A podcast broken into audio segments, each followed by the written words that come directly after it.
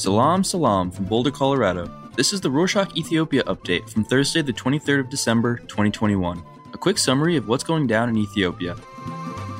In the next 10 minutes or so, we'll be catching you up with everything that's happened in the past week, and as always, we'll be starting off with the news from the north. It was more of the same this past week as the Ethiopian National Defense Force, or ENDF, has continued to run up north as it controlled the remote cities on the border. The announcement said that the government's forces will follow the Tigray People's Liberation Front, or TPLF, that are retreating further north in the direction of the city of Korem.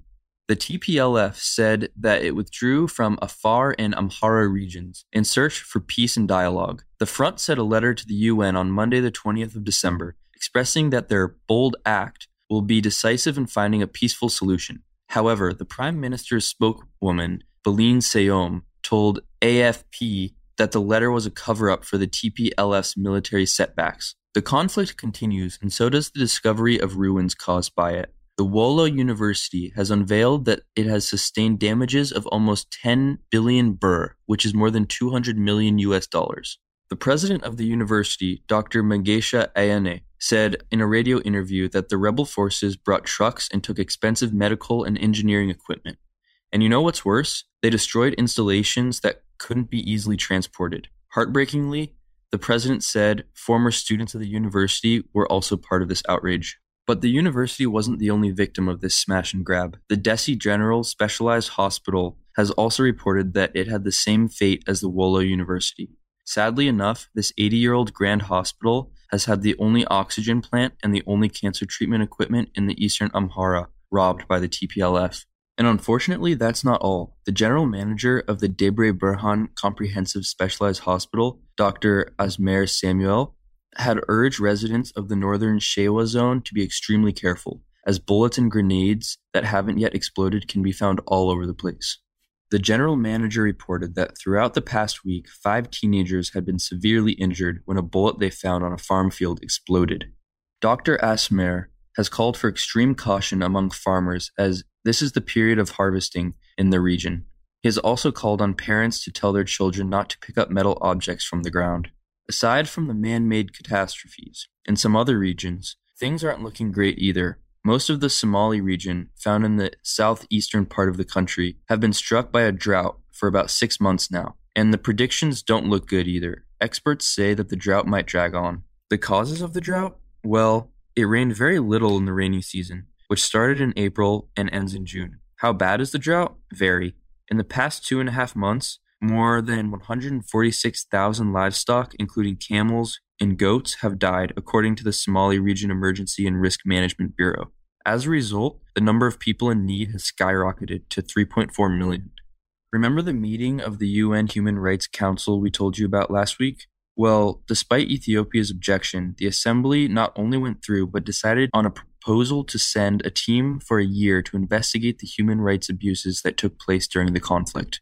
This decision did not sit well with Ethiopia. The Minister of Foreign Affairs, Demeke Mekonnen, who is also the Deputy Prime Minister, said that Ethiopia does not accept the decision, will not execute, and will not help in any way.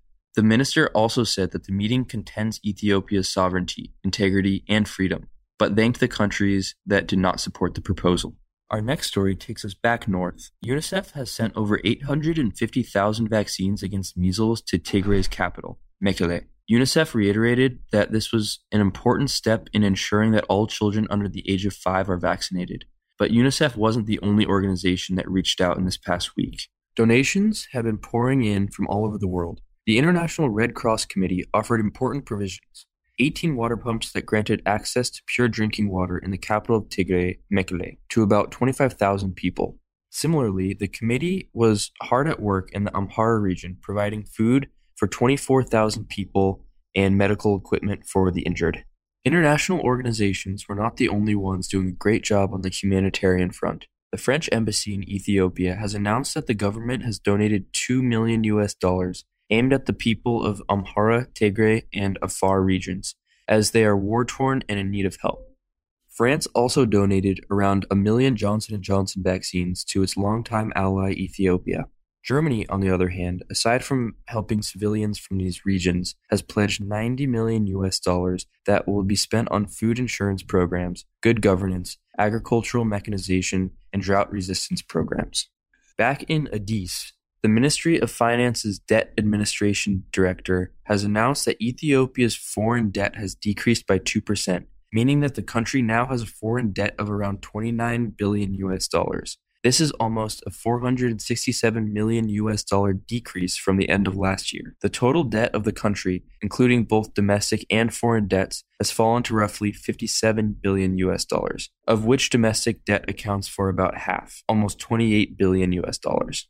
Remember a few weeks ago when we told you about the Great Ethiopian Homecoming Challenge? Well, now the Ethiopian Immigration Authority has also revealed that it will help Ethiopian born and Ethiopians alike to come back home. So, if you're an Ethiopian citizen abroad and you lost your passport, ran out of pages, or it simply expired, head over to the website in our show notes and follow the instructions on the Passport tab for speedy service. If you're not an Ethiopian citizen, but you're Ethiopian born, you won't be needing a visa as the agency says that you can enter using an Ethiopian origin ID. If you don't have one, apply for it on the website in our show notes. Of course, you'll also have an option to get a visa upon arrival, but the agency recommends that you get your Ethiopian ID from their website, as the agency's counter at the airport will be busy. Speaking of Ethiopian born, we do have some rare entertainment news as Ethiopian Mexican film director Jessica Beshir's documentary Faya Dayi was shortlisted for the 94th Oscars in the Best Documentary Feature Film category. Faya Dayi took Jessica 10 years to finish and was critically acclaimed after, after its release. It was filmed in the Harar region in Ethiopia and is based on, among other things, khat, a stimulant leaf that has become one of Ethiopia's main catch crops. We round off this edition with some local news, and we think that you'll put on a smile after hearing about it. A group of 100 former students in the Nekemte city of the Oromia region all chipped in and bought their math teacher a car. The students bought this gift to show their appreciation for all the things that he's done as a great teacher, as they said. The surprised teacher said that he'd never expected to have a car and he didn't, didn't even bother getting a driver's license. He also added that what gives him more satisfaction than this gift is to see his students grow up and become doctors, pilots, and engineers. After all, he concluded, there's nothing else that makes me happier than being able to shape a generation. That's it for this week. Thanks for joining us. Happy holidays to you all. Hope you have a wonderful time and recommend us to your friends. Let us know your thoughts and ideas by emailing us at podcast at rorshok.com. Ciao.